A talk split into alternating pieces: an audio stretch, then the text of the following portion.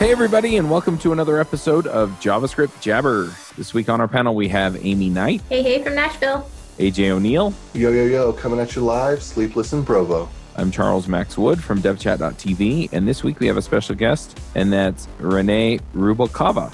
Yeah, that's right. How you doing? Doing all right. Do you want to just give a brief introduction, who you are, where you're from, tell me how to really say your name, all that stuff? And is that a real beard or a microphone? No, no, that's my full-on beard, man. Got the grays coming in perfectly and everything. oh, wow. We, we should do a Kickstarter where you get a microphone that looks like that beard. Right? My name is Rene Rubalcava. I am a uh, software developer at Esri. Uh, I like to emphasize the where, like where you are, because I work in uh, spatial and geo. I'm out of uh, Redlands over here, uh, where Esri is uh, headquarters, hmm and uh, I do a lot of development, JavaScript development, and so on.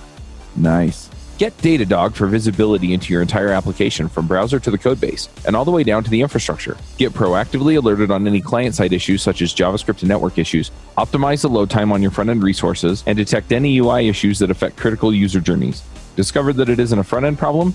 You can tie all this information to corresponding backend traces, code level errors, infrastructure level metrics, and even related logs in seconds without any querying. Try it out today here. HTTPS colon forward slash forward slash DTDG, that's data dog without the vowels, dot co slash JavaScript jabber. So I'm kind of curious just to get rolling. Um, I had seen stuff from Esri, man, how long has it been now? Like 10 years?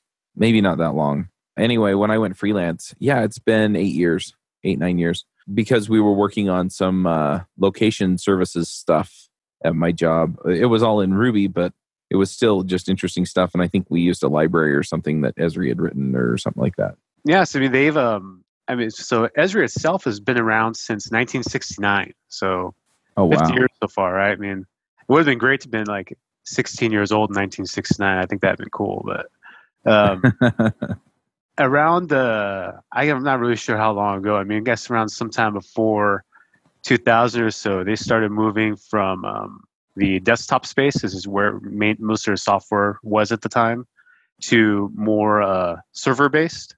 Back then, I mean, Google Maps um, came out and was like the big push for getting um, web maps to consumers and everything like that.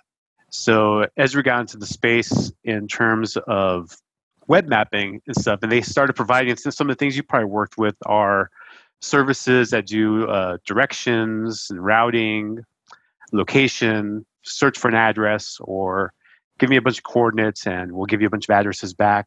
Uh, those are kind Yeah. of the basic kind of services. And those are really fun and really cool to work with. And uh, since then, we've just uh, exploded in terms of the type of services that are provided on the web. Back then, we, we had uh, Flex and Silverlight APIs when Flex and Oh, good Silverlight, old days. the future of the web, right? You could do anything in Flash. Everything worked great. Yeah, the company I was at, we were using Flex and Flash. So Yeah, I was a I was a big Flex user. I was a I was so sad when Flex died. But uh, you know, like most most Flex developers moved on to JavaScript, and uh, I think today we're just catching up with what Flex and Flash was able to do back then, which is a lot of fun. But um, yeah, we've had our uh, our JavaScript API out. Geez, over ten years now, I believe, uh, from version one, and we're now in version four of our API. So it's been a lot of fun. I myself have been with Esri only for about uh, four years now but I've been using the products probably since around 2002, 2003 or so. Yeah, that makes sense. Yeah, it's interesting too. Just when you start working with location information. Now we didn't do routing. Um, what what we did at that company was, in fact, I wonder if they're still there, but I just haven't heard anything about them for a while. But it was crimereports.com. Okay. And so what we did is, yeah, it's a 404, so it's gone. um, anyway, so what we did is we provided location based services for law enforcement agencies. And so basically, what you would run into is you would run into things like, so they would put all their crime data in. So, of course, we had to be compliant because it's government data. But then it would show all the crime locations on the map and then show them like heat maps. So, this is where these kinds of crimes occur and all that kind of thing. And uh, yeah, it was always interesting because then people could go in on, on crimereports.com and they could put in basically a polygon. And we can talk about polygons and points on a map and all that stuff in a minute. but they essentially draw a shape on the map, and then um, we would tell them we would send them reports if there were crimes that occurred within that geographic area. So if they had some kind of delineated neighborhood or something like that, it would you know give them reports on that kind of thing. So if if a lot of garages were getting broken into or something like that, you know, they'd see it, they'd get reported, and then you know they could let their neighborhood know, hey, a lot of garages are getting broken into in our neighborhood, so go check it out. Make sure your garage is closed every night and things like that. So yeah, it's a really good use case for it. I mean, it's one of those um, powerful ways to be able to use that location data to do something a bit more, you know, other than just just show some points on the map. Actually, make it useful in some way that is good for people that are going to be consuming it which is really neat. Yeah, that's one of the things that we try to focus on a lot. We're always concerned about how are people using these tools and everything that we're doing, and what are the goals they want to achieve with what we're building. Uh, like we like to say sometimes that we uh, we write software for developers that write software to make awesome users, right? So it's kind of our end goal at that point. Yeah. So I'm curious, just to get us rolling. I mean, how how because a lot of this stuff is kind of this kind of baked in in my head at this point because you know I did so much stuff with it. You know, it was a long time ago. But how do you think about location and mapping today if you're building software around that stuff? Like, what do you have to understand or think about that's uh, sort of outside of the norm of the rest of software development? So, basically, when you're dealing with you're dealing with um, location data is, I mean, yeah, it's points on a map and uh, a lot of times those points can be turned into lines you know, streets mm-hmm. networks utilities polygons basically differentiate things like uh, regions some sort of boundaries of some sort of buildings are really useful but when people are coming into it they, maybe they're building apps and at some point they find out that they need to incorporate some sort of location uh, for some reason um, it's usually because they've got some um, data sets that need to be analyzed a bit more, right? Maybe more than uh, moving things from a spreadsheet into another type of a visualization to kind of give it more impact or tell another story with it. And that's kind of where working with um, web mapping and mapping apps kind of comes into play, right? So now you can take these CSV files you might already have, some Excel sheets and stuff, and you can start turning those into these really cool looking maps that not only look cool, but they also uh, tell a story or they provide some sort of um, information to people that need to make decisions, for example. Uh, and that could be uh, city leaders, that could be uh, people running uh, you know, retail stores that are trying to find uh, new locations to put stores at. Mm-hmm. those are kind of things that they work with if you want, are looking for where your customers are, for example, you run some sort of a, a, business for that, you can analyze where people live that are buying your product, what are the demographics of those areas, you know, how much money do they spend on not just your product, but how much money are they spending on similar items like entertainment, for example. So there's all these different pieces that come into play when you start uh, getting into it and working with this uh, location data, which is really neat. Yeah, it's really cool. AJ and Aimee, have, have either of you done much with location type work? I have not really. I feel like the most that I've done is just tracking IPs and stuff like that, which doesn't necessarily have to do with your location. well, Chuck, funny you ask. Let me tell you a little bit about time zones in Postgres. I kind of felt that one coming, uh, you know, out there in the ether. Uh, yeah, I, I, haven't done a whole lot with normal locations. St- well, not normal. I think time zones is pretty normal, but I have I haven't done a lot with um, like geo location type stuff. I've tinkered around with it once or twice, but I've never built something useful.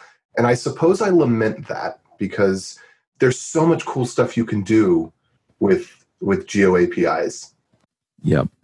So, I mean, time zones in particular do become an issue for us as well sometimes because if someone, you know, for example, they store time in their data set, and you know, maybe someone, you know, got a parking ticket at a certain time of day or something like that. I mean, it's fine if you're at the location where you got it, but maybe you've got people remote working on the same data that are in different time zone completely. So the browser tells us, you know, uh, you know we know what your your time zone you're in, everything like that but maybe they want to change their time zones so that they can see the data from where it was originated from. So we've got to handle all these different use cases where people maybe in different time zones but want to see the data in another time zone. So that always gets complicated. Oh my goodness. And it's such a nicer story now in JavaScript. Whereas before you had to have eight megabytes of moment.js in the time zones file. you can actually do that kind of stuff now in about 10 lines of JavaScript. Yeah, that's really cool. The new uh, INTL and everything like that makes everything really nice. Yeah, I've, I've been complaining about this for such a long time. Like, long time listeners, I don't know why you haven't yelled at me and told me that, like, INTL is now ready.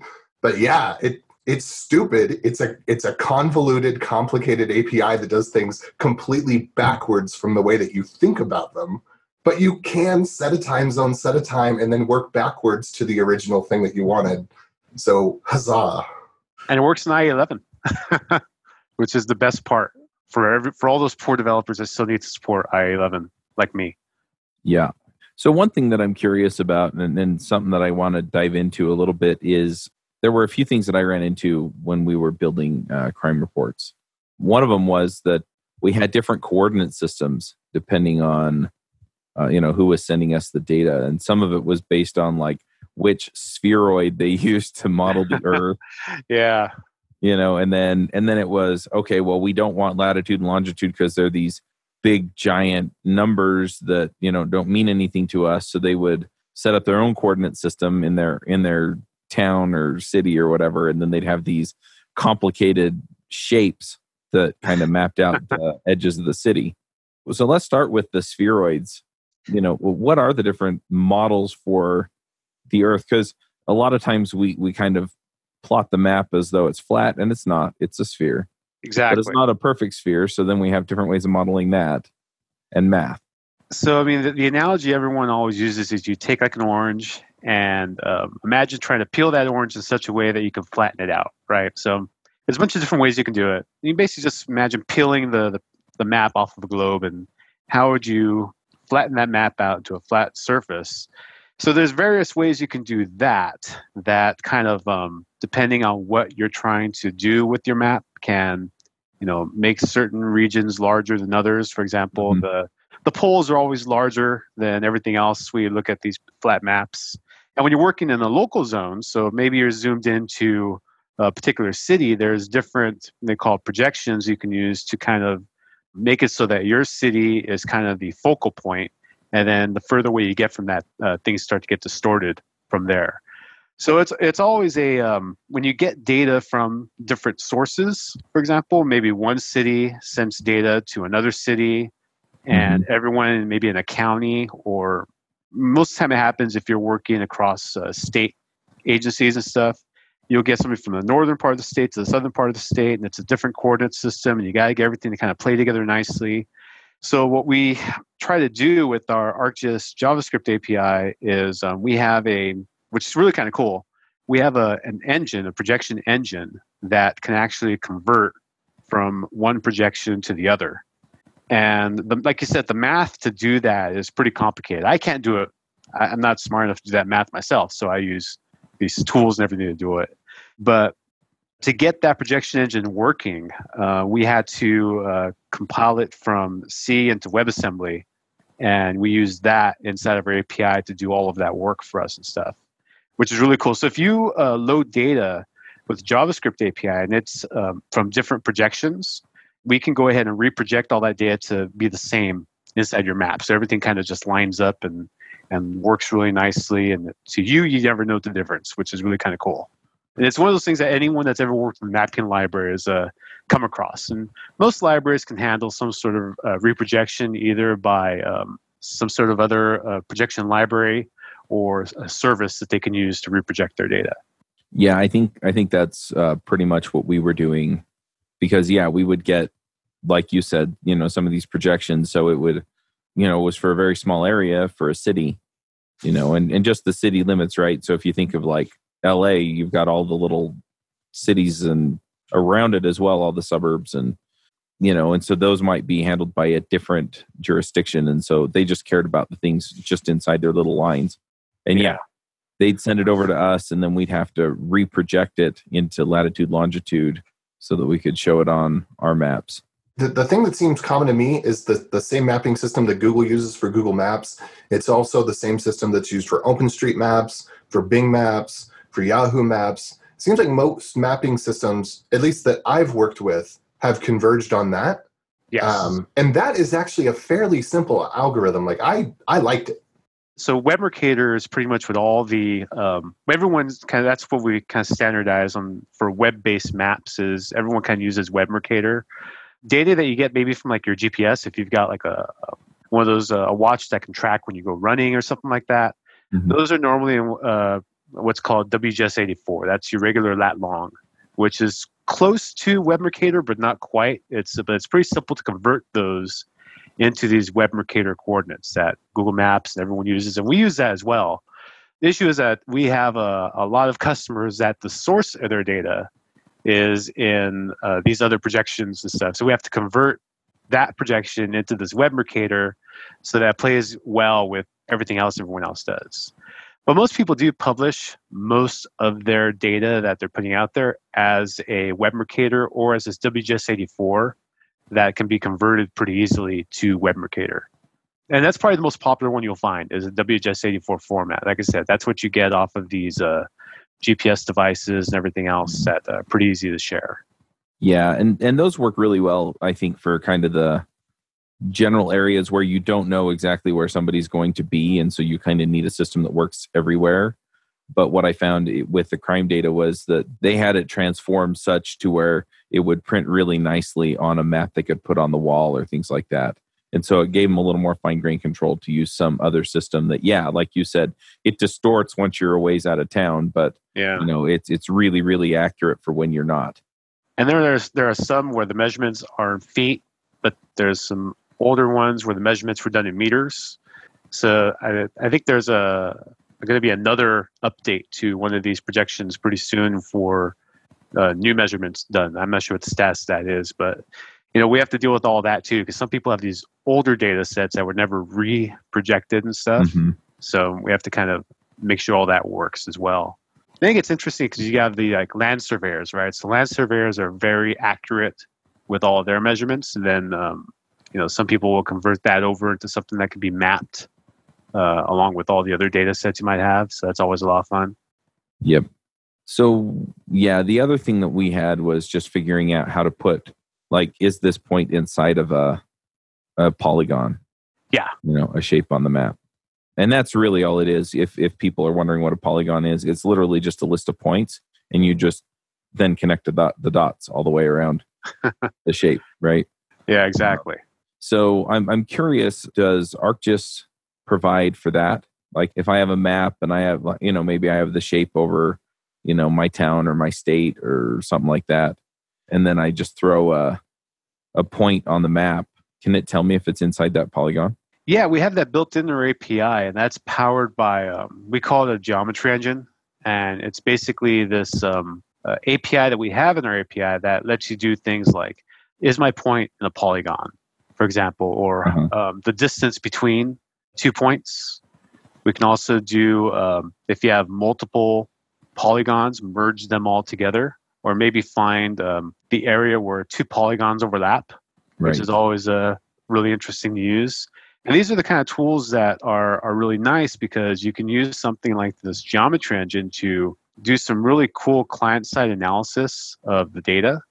So if you um, maybe want to kind of, uh, you have a lot of this overlapping data, like say, say you have uh, parcels on top of census blocks, for example.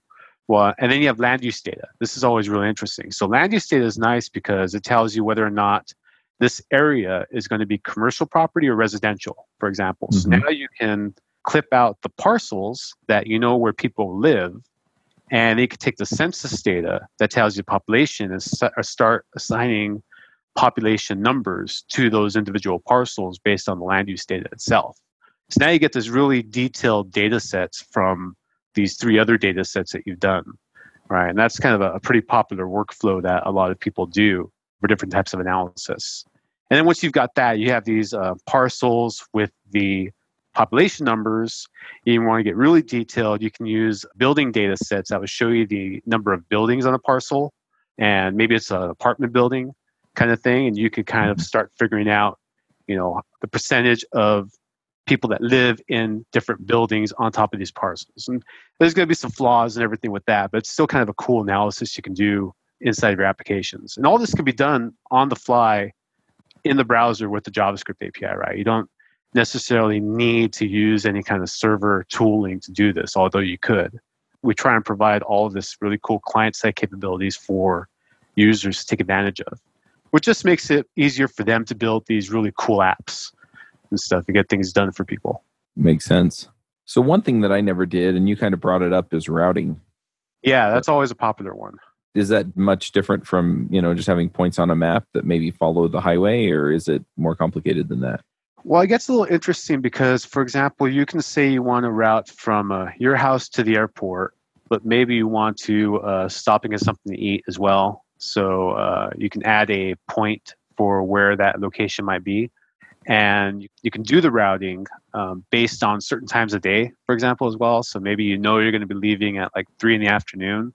And the way that our, our routing API works on the server side and everything is that it kind of takes historical traffic data to kind of figure out what historically the traffic's been like at that time of day to kind of give you these good estimates of you know how long it's going to take you to get from your location to go eat and then get to the airport at a certain time kind of thing and it's it's pretty similar to the same kind of stuff that uh, Google will do and everything, where you can. Um, I'm not sure with Google you can map multiple locations. I can't remember anymore. But what makes it useful for uh, stuff that we do, for example, is we have customers that have their own data for routing. So they might have these um, private streets on properties that they use. Mm-hmm. So they can add these private streets into the regular street network, and now we can help them route around certain ways.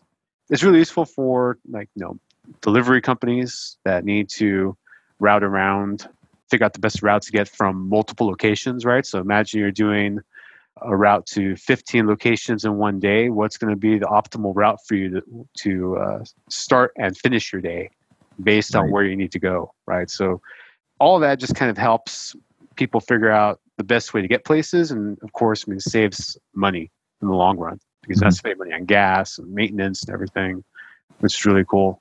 But routing is really important. I mean, uh, people use it a lot. I mean, we use it on a daily basis just with our phones, right? Without even realizing it most of the time. Uh, a lot of stuff we take advantage of these days. It's just really cool technology. Yeah, that's true. Um, that's another thing that's interesting to me is when I was working on this kind of stuff. I mean, smartphones were pretty new, right? Yeah. So not everybody had a GPS in their pocket. In fact, I remember we had an actual GPS unit in our car, right?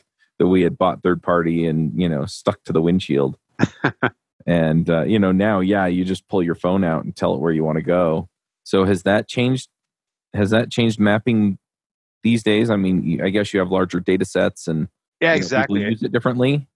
Um, I mean, I think people today use it uh, without even knowing it most of the time because it, it, comes into play in so many different ways. Like you said, there's because everyone's got a GPS and all kinds of different devices, your phones, your watches, your car, and everything. There's just way more data that's out there that's being used for different purposes. And sometimes if you install these apps in your phone for like a department store or you know, some store you go shopping at, you may notice as soon as you walk in the store, you start getting these uh, alerts for coupons kind of thing, right? So there are the, um, if you're familiar with beacons, like indoor beacons and stuff that you can use that can mm-hmm. help um, you know, they send out these little messages to your devices and everything, and then kind of track where you are at the store.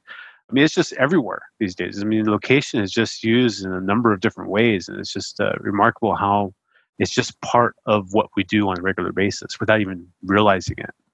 Yep. And one of the things that um, we make sure not to do our, not to do with our API at all is that we don't.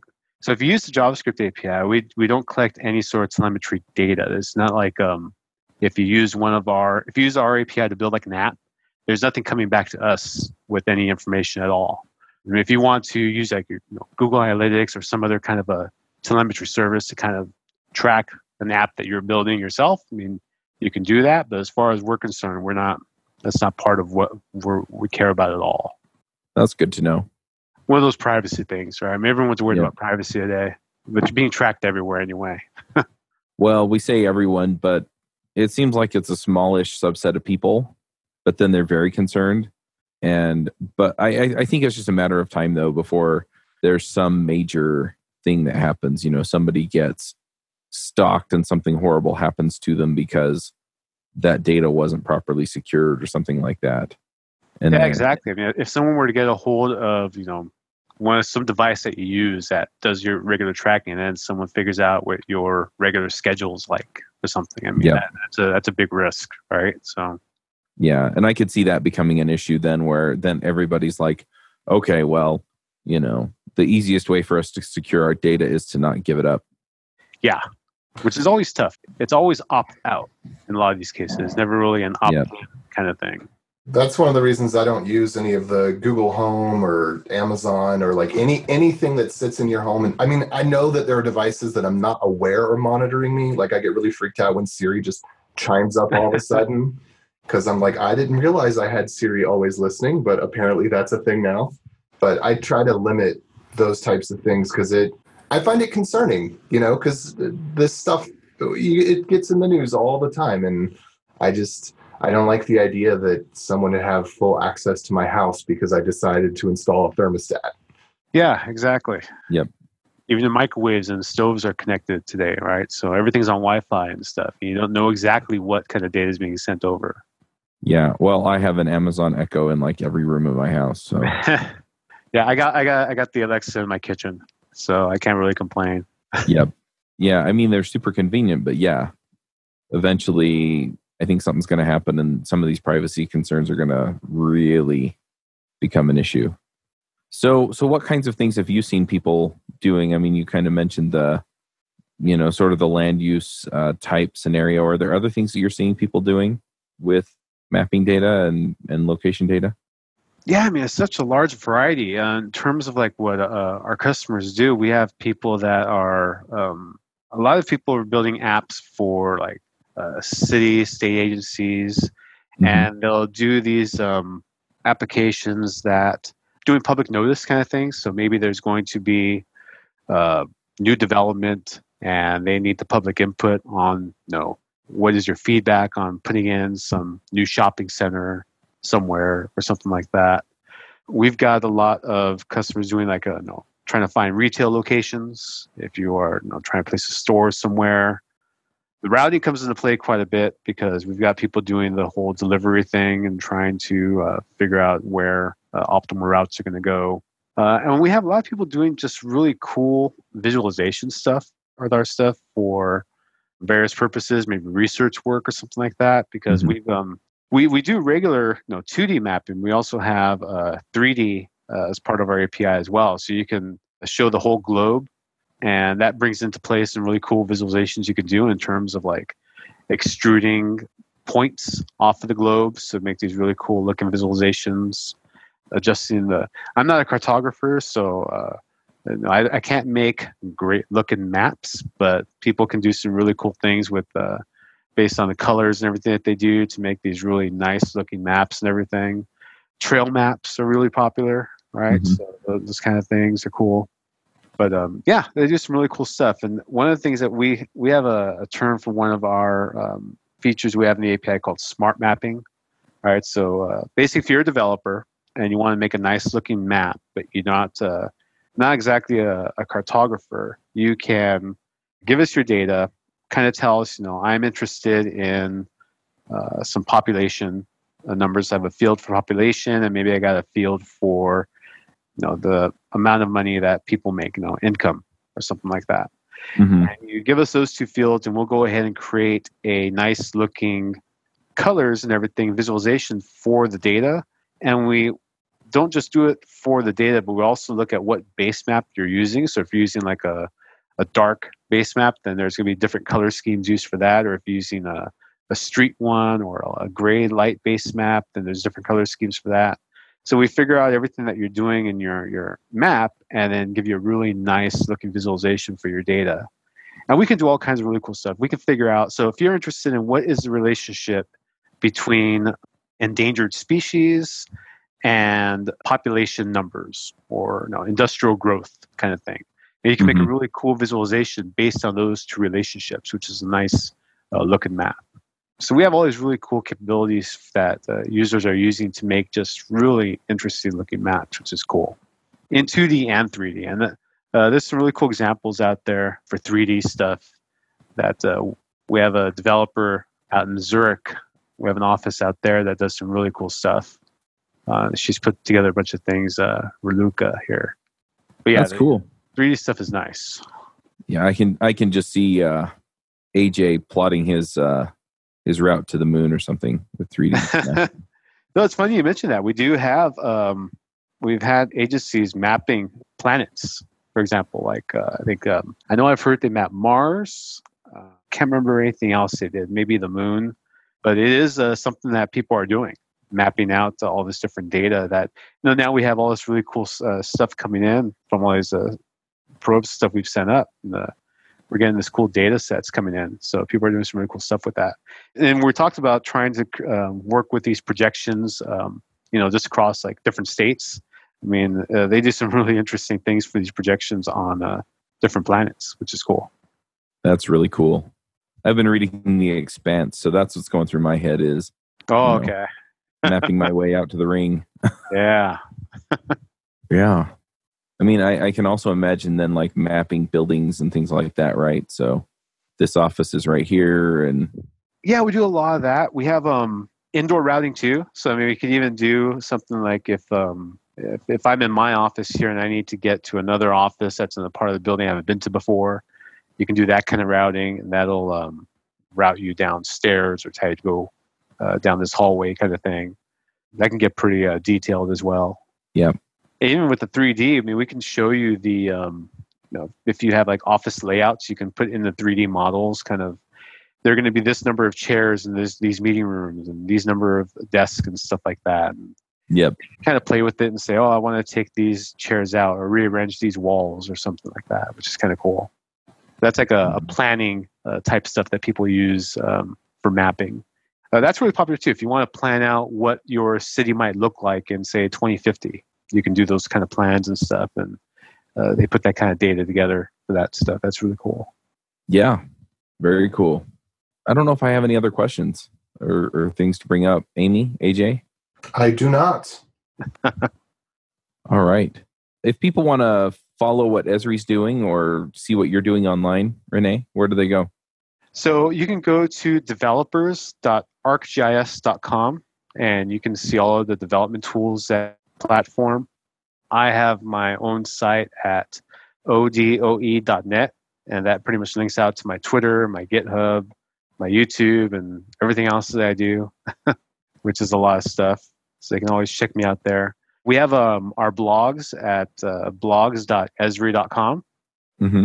You can always find stuff there. And then, um, well, I, I myself, I'm going to be at Half Stack New York next month. I think we're going to be sponsoring a TSConf in November as well. Oh, nice. We're big TypeScript users over here for our whole API. It's about almost 100% TypeScript at this point. Yeah, everybody here loves TypeScript, right, AJ? Oh man, it burns. it burns. Just so good. we we had some uh, stragglers at the beginning, but everybody's on board now over here. I mean, we had to convert a very large library from uh, just all pure JavaScript to TypeScript when we uh, started moving to it, and we've got a, a few files left, but we're just about done. So we've gotten a huge benefit from it. We really dig it. Nice. This episode is sponsored by Sentry.io. Recently, I came across a great tool for tracking and monitoring problems in my apps. Then I asked them if they wanted to sponsor the show and allow me to share my experience with you. Sentry provides a terrific interface for keeping track of what's going on with my app.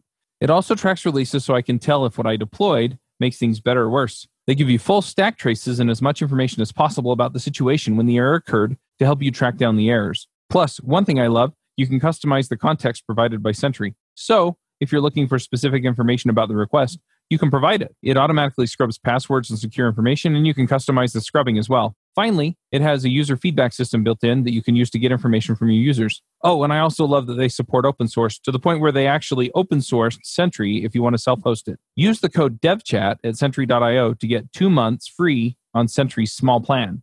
That's code devchat at sentry.io.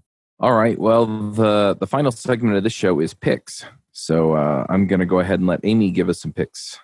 Okay, I'm just gonna go with uh, something that looked pretty good on Hacker News. Advice to less experienced developers. I feel like, if nothing else, a lot of the stuff kind of sound starts to sound the same, but if you hear it enough, hopefully people will start to believe it and take it to heart.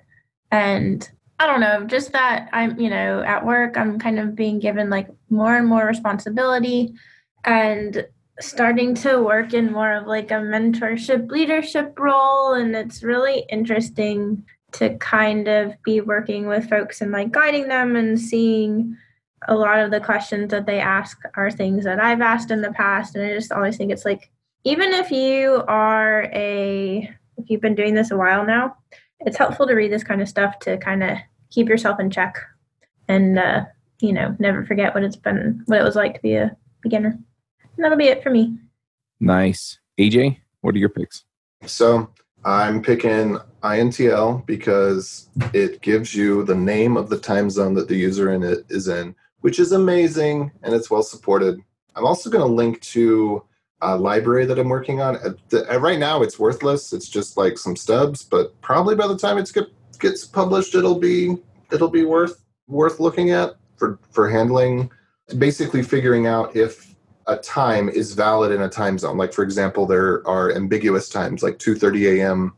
can either not exist or can exist twice, depending on what time zone you're in and what day it is. And then I'm also uh, I so it's not fun because databases aren't intended to store things like time zones because time zones have to be computed.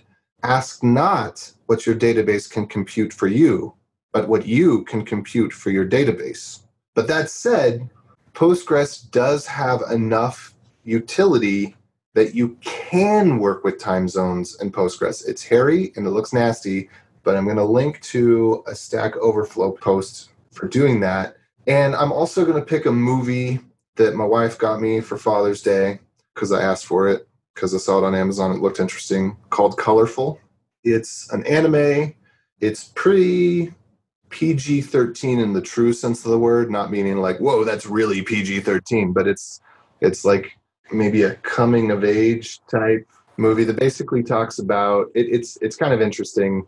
I mean, I find Asian films interesting because the way they present stories is more about resolving a problem and you got to be like three quarters the way through the movie before you even have any idea what's going on or why you're watching it which i, I think is actually cool but it's it's kind of about the concept of how people are not binary in their behaviors of i'm either this type of person or that type of person but we have conflicting ideals that shape who we are and I kind of see it as somewhat of a forgiveness story, although I, I don't think most people would probably label it as such.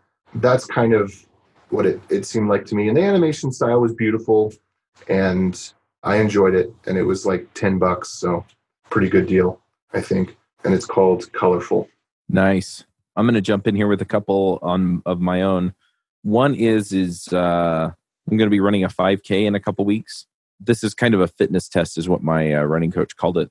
Then I've been running much further than that on my regular daily runs, but um, yeah, we'll we'll see how that goes. I'm running the Heber half. Of course, I'm running the 5K, not the half marathon. But anyway, looking forward to that. That's going to be up in Heber, Utah, and uh, I'll put a link to that in the show notes. Of course, by the time this goes live, it might already be over. One other thing that I'm going to pick, and this is something that I've been working on for a while, uh, moving the devchat.tv website over to a statically generated site. It presented a couple of things. One was that I needed a good way for my non technical show notes writers to write the show notes and submit them. A lot of them aren't familiar with Git, which is the way that I've been adding stuff to the repo. Anyway, I've been using Netlify to host the staging setup for the new website. It'll probably go live this week. But yeah, uh, Netlify has a CMS, and the CMS works with your static site generator like Hugo or or Eleventy is what I'm using. I just configured it and then it automatically picked all that stuff up, which is really cool. So uh, Netlify CMS is is another pick. One last pick that I have. This is something that I played with my brother and sister in law last night. Was Villainous, which is a, a game where you play Disney villains, and you essentially everybody's a different villain, and so you know each villain has their own story, and so they're trying to circumvent their fate essentially. And so you know, for Ursula, she has to capture the crown and the trident and defeat Triton. For uh, Captain Hook, you have to find the Lost Boys hideout, which is locked when you start. So you have to unlock it, and then you have to get Peter Pan out and you know get him to the Jolly Roger and defeat him. And anyway, so you're trying to complete your quest before anyone else. And, and anyway, it's just it's fun. So Prince John, he has to get 20 power, which are kind of the little coins. So anyway, so you can play fate cards on on the other players, and that's like heroes or effects that that hurt them. And so yeah, you're trying to be the first one to get your objective done, and it it's a lot of fun. So yeah, I'm I'm enjoying that as well. And then I don't know if I mentioned this last time or if I mentioned it on a my JavaScript story, but I switched browsers from Chrome to Firefox recently. And the main reason was was that Firefox comes with two features that are rather important to me. And it, it's something that I had installed browser extensions on Chrome to get. One of them was that it blocks autoplay for um, videos by default. Yes. I know it's so nice. And then the other one is is that they've added in some of the security features that you get from things like Privacy Badger and stuff like that. And so anyway, a lot a lot of the do not track behavior is just built into Firefox now. And so I switched over because I'm pretty happy with it. So I'm going to pick those. Uh, Rene, what are your picks? All right, so I'm gonna have to go with the a book series I've been reading recently. I haven't finished it yet. Old Man's War by uh, John Scalzi. So it's a uh, a sci-fi series. Um, I don't want to spoil too much, but basically, uh, people from Earth, when they reach the age of 75, they sign up to join the military because they are uh, promised that they can serve 10 years, and they don't know how, but they are youthful again when they do. So the first book was really great, and I, I'm now in the second to the last book. I think there's like five or six books right now, and I've just I've been plowing right through them on my Audible for like the past uh, like month and a half, and I'm just having a real good time with it. I think if you enjoy sci-fi in any way, it's a it's a great series to check out. So I'm having a lot of fun there. My other pick is actually going to be a, a movie, just because I thought it was hilarious. I saw recently was um, it's on Netflix. Always be my maybe, and it's a comedy, but it's worth it because it has the greatest Keanu Reeves like 15 20 minutes that you'll ever see in a movie. It's worth it just for that alone. Keanu is just fantastic in that bit. It's hilarious. So I'd go with those two. Nice. All right. Well, thank you for coming, Rene, and talking to us. This was a lot of fun, and hopefully, it helps some people get some ideas around mapping and location. Awesome. Thank you. It was great being here. All right. Well, we'll go ahead and wrap this up, folks, and we will be back next week. Bye. Bandwidth for this segment is provided by CacheFly, the world's fastest CDN. Deliver your content fast with CacheFly. Visit C A C H E F L Y dot com to learn more.